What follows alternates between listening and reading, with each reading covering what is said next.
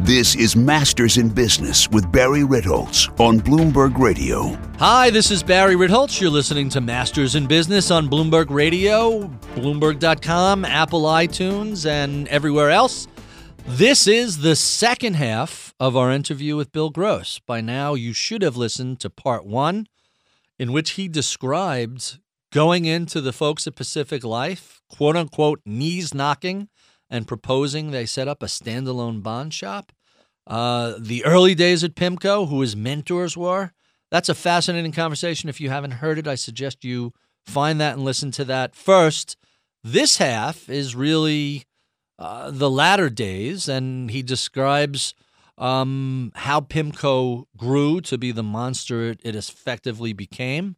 He describes his creation of portable alpha. I don't know if you knew that that's essentially a Bill Gross invention. He describes why and how stability leads to instability, and we get to talk about uh, our mutual friend Paul McCulley, who brought Hyman Minsky to his attention, who Minsky essentially is a person who explains why stability leads to instability. People become complacent, they become more more aggressive, they take more risks, and eventually That that has a bad ending.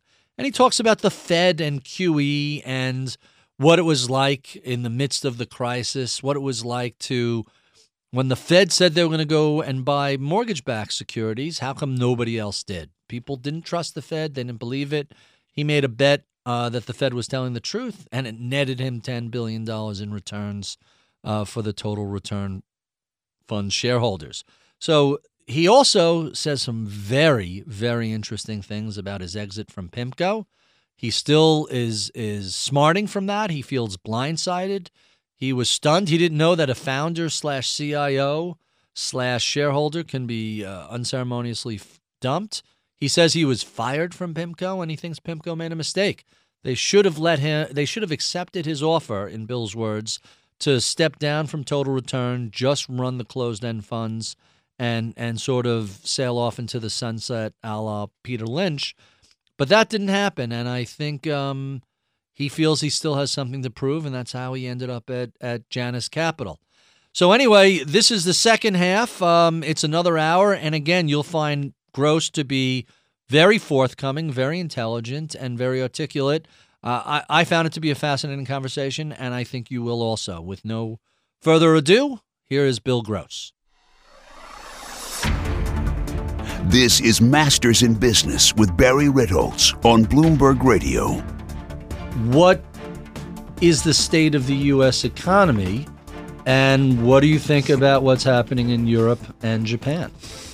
Well, the entire world, let, let, let's start there, is suffering from uh, a lack of aggregate demand, and that uh, that's almost so un- um, undefinable, I, I, I suppose, or it, it, it takes a, a, a textbook as to be relatively useless, but it, it basically means that the uh, the world is suffering from high debt levels, which um, which in the past have promoted lots of demand over the past thirty years and can do so no longer. Uh, that the world is in the slow process of a demographic crawl towards older age, and we see that with Japan and Germany, and certainly with the boomers in the United States, although our economy is less affected. Um, we see that with technology as uh, robots replace people. Uh, you know, jobs from Apple and Google, God bless them, they're great companies, but they don't create a lot of jobs. They create gadgets and wonderful, uh, th- you know, things to uh, to to communicate with. Um, so the the world has changed from the standpoint of aggregate demand. There's less of it uh, because of debt, demographics, and technology, other influences. And so, um, you know, we are fighting what some call structural uh, headwinds. Uh, we're fighting what I call the new normal. Uh, the, the world, uh, you know, in the developed world cannot grow the way it used to grow. It's probably a one to two percent growth rate, um, you know, should and if Europe ever, you know, get out of the hole. Uh, in emerging market countries, they've got uh, their own problems, commodity-based, commodity-related, and dependent upon uh, capital inflows, which now are uh, being pulled back. And so their growth rates, while underdeveloped and uh, having less debt uh, on their balance sheet than developed countries, have problems of their own that, uh, from a financial standpoint, limit their ability to grow. So that the the the globe, yes, still grows. The, the I M F puts out forecasts of three percent plus, and a lot of that's China. But um, so it still grows, but it grows much more slowly. And and so from the standpoint of uh, the U S, what we're seeing now at uh, at three percent plus is a, a little bit of a mirage. You know, I I, I believe in the one percent to two percent uh, structural growth rate that we will, you know, uh, very quickly move back down towards. And uh, that's not all that bad relative to everybody else, but it, it's not what we're used to. And in terms of corporate profits and uh, and growth and um, and uh, P E ratios, uh, et cetera, et cetera, it, it's really a suggestion that, the, as I mentioned in my investment outlook last month, the uh, the good times are over, and uh, returns uh, this year, in my opinion, may uh, in many cases have minus signs in front of them as opposed to positive signs. So you don't think that five percent print in G D P is sustainable? Oh God, no. Um, but but that's what they want. That, that that's what the Fed the Fed wants. Five percent nominal G D P. That's their target, because if the economy can grow at five percent, it can continue to to pay off uh, you know its its interest rate bills, both publicly and privately. Um, if if it only grows at three percent uh, or three percent, two percent. Then uh, an economy like the United States, a levered economy like the United States, has a difficulty in terms of paying, you know, for its past consumption, its past credit. Um, it's just that simple, and and um, you know, we, we shall see. Uh, you know, since since Lehman Brothers, credit, private credit, the credit I mentioned in the first segment that had grown from one trillion to fifty-eight trillion. Has grown about at a three to four percent clip. Some uh, in some sectors higher, like with the government and their deficits. Uh, some cases lower, like with mortgages and uh, and private consumers. But in any case, it's been growing at three to four percent.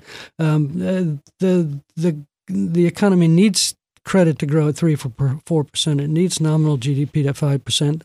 Or else um, uh, assets, um, in order to make the cover, to make the interest rate, um, they start to be sold. And that that's the beginning of a debt deflation that all central banks want to prevent. Want to avoid deflation.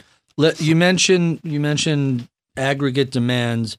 R- leads me to a conversation I had with your colleague, Paul McCulley, who was defending what the Federal Reserve had done on the basis that Congress had abdicated their responsibility. We normally see, following a financial crisis, big stimulus, a lasting stimulus, and a lot of hiring on the state and federal level. We didn't get this time. If anything, we saw contraction on the state and local level. And while we had a, I want to call it an eight hundred billion dollars stimulus, half of it were temporary tax cuts, and, and a big chunk of it was temporary extension of unemployment. So you were really left with like a two or a three hundred billion dollar stimulus, and he was talking about a two to three trillion dollar stimulus. Mm. Let's talk a little bit about Congress this cycle. Did they do what they should have done following the crisis? And did I'm paraphrasing Paul. Did the Fed really have no option? Was it, hey, we're the only game in town. If we don't do something, we're just going to spiral to really bad places. Yeah. I, I'm with Paul there, uh, with the exception that they shouldn't have gone below one percent, and, and that's the, the problem now. And I'm with uh, Krugman and Summers and uh, and McCulley in, in terms of the need for fiscal uh, stimulation and the lack of it, uh, as you just uh described it. There's there's no doubt that at these interest rates, uh, you know, the government could be financing a, a multitude of uh, infrastructure uh, projects, and, and we have the Republican view and the Democratic view in terms of the uh, the productivity of uh, of public investment. But uh, you, you know, let's face it, there, there's lots of areas in terms of roads and um, other large projects that the government must do and, and has done rather efficiently in the past. And so let's uh, let's borrow money cheaply at uh, two percent on a ten-year basis and use that money to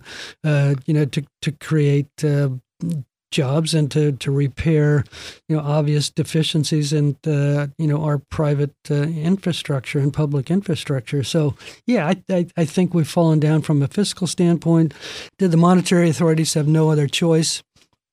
Um, probably not, uh, but with the uh, the exception of of going going to zero, I think they, they could have stopped sooner. At one at one percent, you know, certain countries have looked at and issued fifty-year bonds to finance their long-term debt. Is that something that makes sense for the United States now that rates are this low? Yeah, I think so, and we're looking at it. I, I mean, they they put out feelers, and uh, uh, you know, they bring in uh, pr- private. Uh, companies like uh, like PIMCO, uh, not Janus at the moment, but uh, and ask them as to the you know to the viability of a of a fifty-year bond and who would be a buyer and does it make sense? And uh, yeah, certainly from the standpoint of uh, pension funds, which are terribly um, in many cases still underfunded and mismatched. Uh, yeah, fifty years may be a little long, but uh, you know.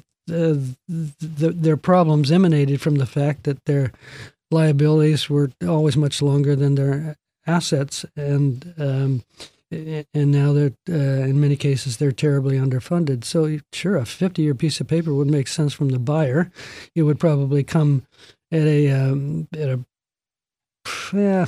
Let me take that back. I'm not sure whether it would come at a premium to a. to a thirty-year piece of paper because of the uh, convexity uh, inherent in it. But in any case, it would be cheap. And Three and a half, four uh, percent, something like that? Probably less. You know, probably close. Less. Yeah, probably closer to the Here's thirty-year. My money for half a century. Give me two point seven five. Is that right? Right. Um, or, or three percent. And, and so it'd be very cheap financing for a government and could be put to productive use. So I want to get to a lot of the questions that people had asked on Twitter. But let's, I would be remiss if we didn't talk a little bit about that unpleasantness last year. So mm. let's, let me fire a few questions about this, and I'm, uh, I'll ease into it. Um, and, and this is a question that actually came from Twitter, which was, you're reputed to be a tough guy to work for. True or false? Um, you know, in some ways, because a leader has to be exacting. I mean, this is a business of money, of dollars and cents, and mistakes can be very costly. And, and if you don't have a, a leader looking out for mistakes and berating those that make uh, significant mistakes, then what have you? You've got a, a, a loose company that ultimately um, is, is not doing a service to its clients. So, you know, I was always a stickler in terms of details, a stickler in terms of you know, holding meetings and communication and going over the strategy. Um, you know, I, I thought that that was important. I thought that was my duty to, to, to clients to get it right. And so if they consider that to be a, an attitude, I, I guess... rightly so. On, on the other hand, I'm I'm a pretty quiet guy. Um, I, I, I liked to uh, to sort of sit there and look at my uh, Bloomberg screens and uh, and do trades. And when it came to uh, twelve o'clock hour, we would have an investment committee for two and a half hours. So th- that would be my time to come together with the company. Uh, you know, I, I I I viewed myself as uh, in in many cases a, a, a mouse as opposed to a lion.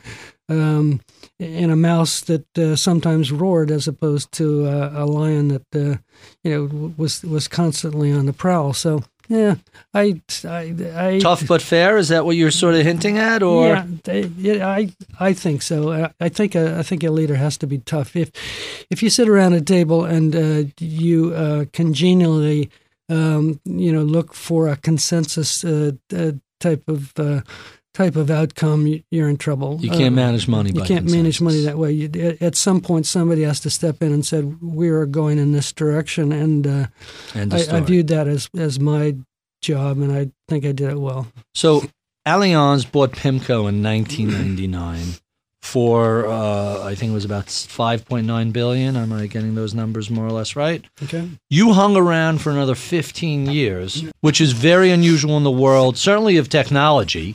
When when the founders are bought out, they tend to go on to the next thing. But you stayed at PIMCO and managed it for another fifteen years. Uh, how did that happen? They pretty much left you free rein to do what you wanted.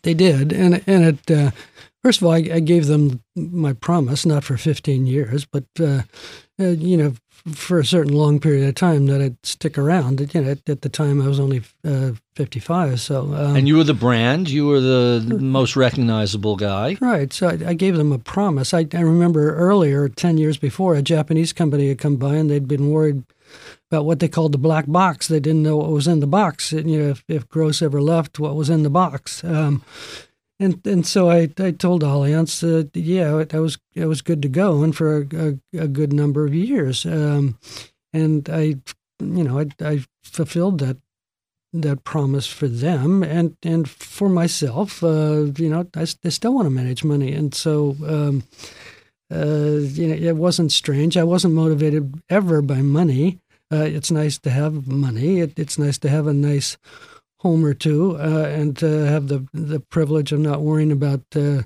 you know, where your next paycheck's coming. But uh, it was never money that motivated me. It was always, um, it was always clients and and the recognition from them that I was doing a good job. Uh, that's what I was always working for, and still am. So, when so uh, full disclosure for those of you who are listening. Uh, I had written a column last year about the bonus structure at PIMCO, which you responded to by saying, thanks, now I got to get a bodyguard for you revealing all that. But you challenged the track record of, I had mentioned in the article that uh, the two thousand eleven total return never return, never recovered. You challenged that, and it turned out it did recover. The track record wasn't as people had said.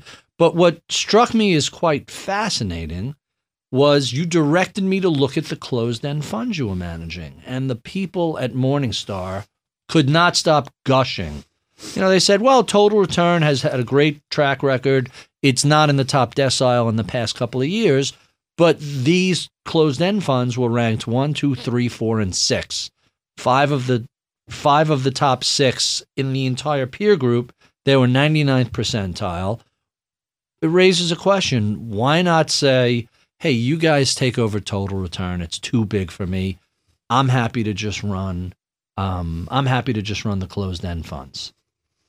Why not? Um, I guess you should have been my agent, um, uh, uh, because uh, Barry, uh, if truth be told, and you're looking for some truth here, um, that's exactly what I did say. Um, I, I, I said, if uh, for some reason you're dissatisfied with me from the standpoint of uh, personality or from the standpoint of business direction, if you think uh, you want to pursue a, a different uh, direction as opposed to uh, you know, what I called uh, burgers and bonds, the plain vanilla uh, total return type of product, uh, then fine. Um, you know, I'll uh, I'll step down uh, from the executive committee, from the compensation committee, and just manage uh, the the closed end funds. Uh, uh, you know, I. I, I love I love that area because it's an area where individuals can buy them, you know, for a ten dollar ticket uh, with uh, Schwab or whoever their broker is, and uh, and you know, if they can find a good one uh, like the ones you mentioned, uh, you know, they can profit enormously in, in the bond market. And so I said, hey, uh, I'd be willing to do that, but um, for some reason, uh, still unbeknownst to me, they. Uh, didn't think that was a good idea, and they uh, they did fire me, Barry. Did now you technically quit before they fired you, but you knew it was coming. You said, I'm getting out before they formally. Did you not have an inkling this was coming? Did this blindside you? Well, uh, you know, I'd, I'd have to say in the last uh, few weeks it, it blindsided me. I, I had no idea that uh, an executive committee could fire a a, a founder and the uh, the titular leader of the of the company. Um, I, I, I found out about two months later. I was visiting uh, a neighbor who was sick, and he's eighty years old now, and he's a retired Air Force general. But uh, we had a nice discussion about uh, his situation, and then I was as I was leaving, he said, "Bill," he said, "you should have come to see me six months ago." And I said, "Why is that, General?" And he said, because uh, uh, I could have told you the first rule of the military. And I said, what's that? And he said, watch your back. Watch your lieutenants, yeah. a lot, lot of guys got fragged, right, back in the in the old days. Yeah. Um, so now you're now you're at Janus, you're running an unconstrained fund, obviously much different. Are you doing anything different, not from an asset management perspective, but from a business perspective, from an interacting with colleagues perspective? What sort of mark did PIMCO leave on you? Are you changing anything, or is it, hey, it's a different world, it's a reboot, and I'm going to do what I do best? Well, the unconstrained's different. I was I was running unconstrained at PIMCO, but unconstrained allows you to, uh, you know, to be long and to be short, I suppose. Uh, it's not a hedge fund. It's not highly levered, uh, but uh, you know, it does has flexibility, and it it's not duration or maturity focused like the total return product. It is, uh, as you've just pointed out, much smaller at two billion dollars. It does allow a, a lot more flexibility. It does permit, uh, you know, the incorporation of uh, an idea that can't really be uh, traced by the street or or jumped in front of. And so, uh, for all those reasons, it's it's. It's it's a much more manageable situation. It is smaller. Um, you know, Janus has a large operation in Denver. I use their uh, credit research uh, team. As a matter of fact, I'm going to recommend one of their uh, bond funds uh, at, at Barron's in just a few hours at the round table. Five-star fund. So they've got, you know, excellent uh, credit research that I utilize. Um, you know, they're not as uh, advanced in terms of uh, derivatives, uh, and we'll bring that up to speed. We've uh, we've got Myron Scholes, by the way, uh, and uh, you know, several other people that are really advanced in terms of uh, obviously derivative uh, thinking and exposure. And so, you, you know, the attempt is not to rebuild uh, PIMCO. Two, I don't want to have uh, twenty-one floors, uh, you know, right next to the PIMCO building, but but certainly to to build a structure that uh, adds value f- for clients, and and that that's the biggest concern, Barry, I, I got at the moment, is that with returns so low, and you know, with with fees uh, doing what they're doing, uh, not coming down very much, maybe in the hedge fund world to some extent, but um, you, you know, I I, I I worry about the plight of the investor, and, and uh, you know, if they can only earn three or four percent annually, um, I. I think they need a good deal, uh, uh, maybe not Roosevelt's New Deal, but they need a good deal. And, you know, I hope to bring that to them uh, through Janus. So anything you've learned personally in terms of the business side, the interpersonal relations side, the watch your back you mentioned, what do you take away from the the exit to, to the new gig? Yeah, I, I think that, although, although no, I'm not going to be in a position. I, I told Dick Weil, who... who's the C E O at uh, Janus, that, uh, you know, he's running the business. I, I don't want to be part of those committees. I just want to manage money. Um, and, and so that aspect is, is is out of the picture, and I'm, I'm not sure there's uh, uh, too many people I've got to watch behind my back. I think Dick has my back in terms of a, a, a strong uh, wind behind me, and so, um, you know, a lot of confidence there. But, um, you know, I think that was my big mistake at PIMCO, is that I, I simply assumed that uh, uh, that uh, executives could not be so uh, stupid as to, to do what they did. So let's, in the last few minutes we have, because I know you got to get to Barron's, we have to get you out of here in ten minutes. Let me go to Twitter and fire some, well, this will be the rapid round part. I'll go to the favorite questions that had come up from Twitter. Here's one from George Tarakis. What are two or three interests or activities unrelated to investing that have influenced your approach to investing? We obviously talked oh. about about blackjack. What else? Well, I think stamps did. Um, really? I, yeah, uh, and, and bonds influenced stamps. But, uh, yeah, when I started collecting stamps, I, I took the, uh, the, the approach of each uh, precious stamp, um, the, the valuable ones, having a provenance, much like a a, a Monet painting um, or a Picasso, and I, I tracked them in time for, you know, the last century in terms of their sales prices and auction prices, much like uh, you know, going back in terms of the Fed and looking at historic interest rates where they bottomed in World War Two, uh, caps and uh, and monetary policy and, and all of that, and so I, I took a historic approach to. to stamps and track the, the progress of, of prices up and down during recessions and uh, recoveries, et cetera, et cetera. And uh, I think became a, a, a real good buyer of stamps at the right price. Uh, problem with stamps is, how do you know what a little piece of paper is worth? It's the same thing as with a Picasso. How do you know what a what a um, you know a, a, a picture of uh, you know uh, Picasso's uh, blonde-haired girlfriend looks like? Uh, uh, what is it worth? Um, it's worth what you're willing to pay for it. But there is a there is a fundamental basis for it all, and it, and the basis is is uh, the the growth of G D P and the growth of uh, growth of wealth over time, and so I, I applied that to stamps as well and did did pretty well. You you were on C B S Sunday Morning. You have one of the only one of the few complete collections of U S stamps, uh, U S American stamps uh, around. Is that is that accurate? The the only one ever ever created, assembled ever assembled. So here's a question from Jim Arnold in two parts. What are your thoughts of the impact of China on the future of money management, and do you need an intern? Yeah. I think he's volunteering. So so China and the impact of money management. Well, I, I, I think significant in, in terms of uh, uh, you know China's growth and uh, uh, China's uh, uh, currency position, whether they want the uh, the renminbi to, to appreciate or to gradually depreciate like it has in the last uh, three, four, or five weeks, and what they intend to do ultimately with all of their treasuries. Um, you, you know, it used to be the uh, a sense, Barry, of the, the bond vigilantes, the PIMCOs of the world were the vigilantes. The, the real vigilantes these days are uh, China and Japan uh, and uh, Russia in a small way. They they they can move markets, and, and so...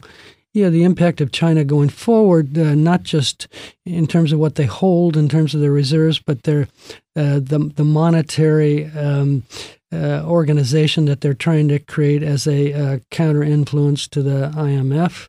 Uh, you know, t- trying to combine uh, Brazil and South American countries and other Asian countries as a counterbalance and a counterweight.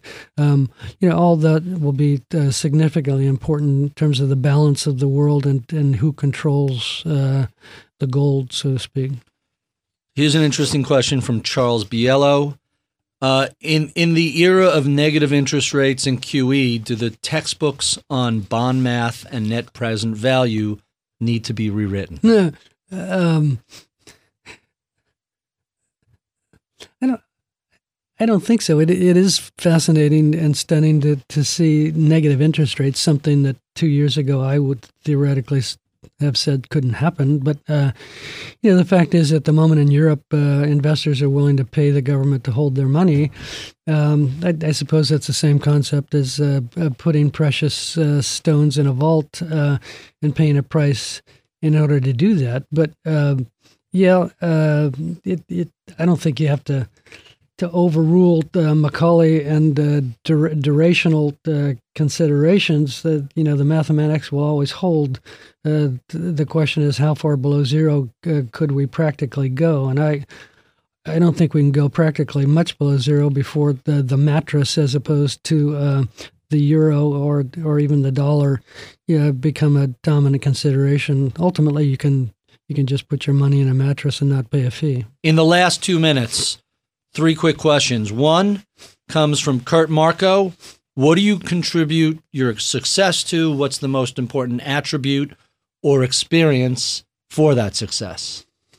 Oh. Uh, I, I, I think it's uh, you know putting the focus on on the client uh, as opposed to um, you know the company or uh, on yourself personally. If, if you always focus in terms of what they require, uh, the, the risk that you're taking for them, the fact that uh, you know the protection of their principal is, is the critical uh, element in, in terms of what you're doing, and and knowing that uh, you know ultimately. The, the investor's success is your success. I, I think that's that's the the critical focus. So, last question: given your age and your accomplishments, why not just kick back and retire? Why keep working and working so hard? Well, I could have done that, but I, you know, I, I th- thought about it in terms of a you know a game of basketball where you're shooting hoops for your own uh, pleasure, and they go in or they don't go in, and uh, it, it's fun. But it but it's, it's much more fun to play a game of horse with uh, somebody else. Uh, they got an H, you got an O. I got an R, you got an S. Uh, you know, it's a it's a game of uh, a competition as opposed to simply playing a game. And I I could have played the game, but I want to beat the pants off of Uh, Uh, the competition like I uh, have for the past thirty or thirty-five years. I want to prove that at seventy that I haven't lost my touch and that PIMCO was wrong in uh, letting me go. And so for all those reasons, I'm here and expect to be around for a while. Bill, thank you so much for spending so much time with us. This has been an absolute pleasure. I appreciate um, you s- sitting with us for two hours. We've been speaking to Bill Gross, Uh, who runs the Unconstrained Funds at Janus, formerly of PIMCO. Thank you so much for coming in. Thank you, Barry. Boy, it's been a short two hours. Yeah, for sure. You're listening to Masters in Business with Barry Ritholtz on Bloomberg Radio.